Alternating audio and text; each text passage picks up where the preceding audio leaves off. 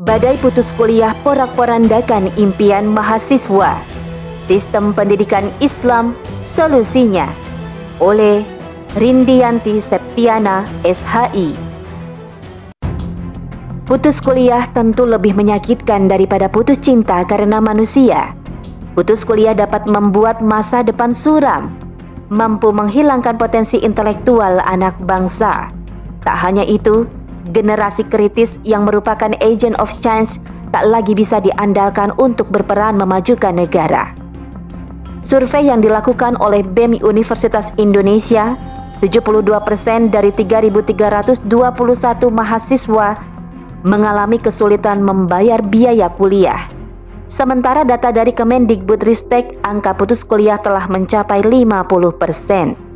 Berarti setengah juta mahasiswa tak lagi bisa melanjutkan perkuliahan dan harus mengubur impian masa depan. Bukan hanya masalah putus kuliah yang dihadapi oleh mahasiswa, tetapi juga selama pendidikan jarak jauh atau PJJ, fasilitas kampus tidak dapat mereka nikmati. Padahal itu merupakan kompensasi yang seharusnya didapatkan mahasiswa dengan membayar uang kuliah. PJJ ternyata membuat kehidupan mahasiswa semakin sulit. Mereka tidak bisa menghemat pengeluaran. Sebaliknya, justru membengkak karena membeli paket internet. Menurut pengakuan Remi Hastian selaku koordinator Pusat Aliansi BEM seluruh Indonesia, survei yang mereka dapatkan 92,2% mahasiswa membutuhkan biaya sekitar Rp25.000 hingga Rp50.000 per minggu untuk kuota internet.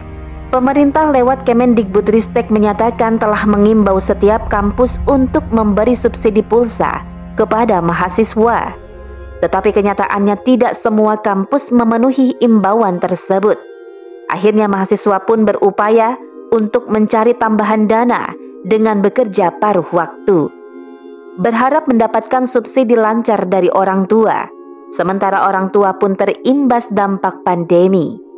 Tidak sedikit mengalami pemutusan hubungan kerja atau PHK yang mengakibatkan tak mampu lagi membiayai anak untuk melanjutkan kuliahnya.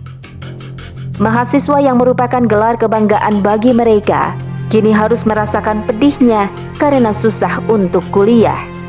Padahal impian telah dipasang setinggi mungkin agar bisa mengubah kehidupan ekonomi keluarga. Tamat kuliah diharapkan memperoleh posisi yang bagus dalam suatu perusahaan besar ataupun melanjutkan pendidikan hingga menjadi ilmuwan. Sepertinya kesusahan mahasiswa untuk kuliah bisa saja berakhir menjadi kuliah, sebab tak sedikit publik menemukan mereka yang bergelar strata atau bekerja sebagai kuli bangunan driver online, dan tukang becak. Begitu memprihatinkan nasib anak bangsa dalam kepengurusan sistem demokrasi kapitalis. Kegagalan sistem pendidikan demokrasi kapitalis selayaknya harus segera disadari oleh rakyat. Jika pemerintah menganggap telah benar menyolusi masalah pendidikan dengan memberikan beasiswa, mengimbau subsidi pulsa selama PJJ, dan meringankan biaya kuliah lewat penundaan serta mencicil pembayaran. Hal itu semua bukan solusi yang mampu menyelesaikan hingga ke akar masalah. Pasalnya, mahasiswa tetap harus menanggung beban biaya perkuliahan, memenuhi kebutuhan atas kuota internet, dan sulitnya memperoleh pekerjaan untuk memodali kebutuhan hidup mereka selama melangsungkan perkuliahan. Karena ada ongkos akomodasi kuliah biaya makan, dan biaya kontrak atau kosan. Seharusnya pemerintah dengan sikap bijaksana menggratiskan biaya kuliah atau memotong biaya kuliah hingga mahasiswa mampu menjangkaunya. Perlu diketahui oleh publik, mahasiswa yang paling banyak mengalami putus kuliah berasal dari perguruan tinggi swasta. Apalagi dengan persyaratan jaminan kemampuan keuangan atau JKK calon mahasiswa harus mencantumkan rekening dari orang tua atau wali mahasiswa dengan nominal minimum 100 juta rupiah. Tentu tak murah untuk mengenyam pendidikan di perguruan tinggi. Hal ini disebabkan perguruan tinggi negeri atau PTN didorong untuk berbadan hukum agar bisa menerima dana dari masyarakat dan bisa lebih berkembang. Begitu yang disampaikan oleh Inalim, seorang konsultan pendidikan dan karir. Ke depannya, pemerintah mengurangi ataupun bisa menghilangkan subsidi kepada PTN untuk mengembangkan berbagai fasilitas pendidikan. Ketika pendidikan generasi bangsa dalam kondisi buruk atau memprihatinkan, sudah seharusnya diberi solusi. Solusi tersebut haruslah yang mampu menjamin pendidikan bisa diakses dengan mudah berkualitas dan efisien. Menerapkan sistem pendidikan Islam merupakan solusi yang tepat untuk atasi masalah pendidikan. Dalam sistem pendidikan Islam, pendidikan tidak ditujukan untuk mendapatkan keuntungan materi, melainkan untuk kemaslahatan umat lewat penemuan-penemuan yang dihasilkan para ilmuwan. Maka, sistem pendidikan Islam mendidik generasi menjadi para ilmuwan ataupun pakar dalam bidang pendidikan yang ditekuni.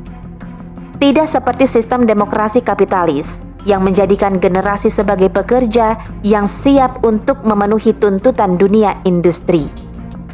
Khilafah tidak akan mengalami kerugian atas berbagai kebijakan yang menggratiskan seluruh fasilitas pendidikan karena pengelolaan keuangan dan pendapatan negara yang amanah, maka khalifah akan menyediakan fasilitas dan infrastruktur pendidikan yang memadai seperti gedung-gedung sekolah, laboratorium, dan balai-balai penelitian, serta memenuhi buku-buku pelajaran yang dibutuhkan generasi. Dalam kondisi terjadinya wabah penyakit seperti pandemi, kebutuhan PJJ pun akan didukung sepenuhnya oleh negara.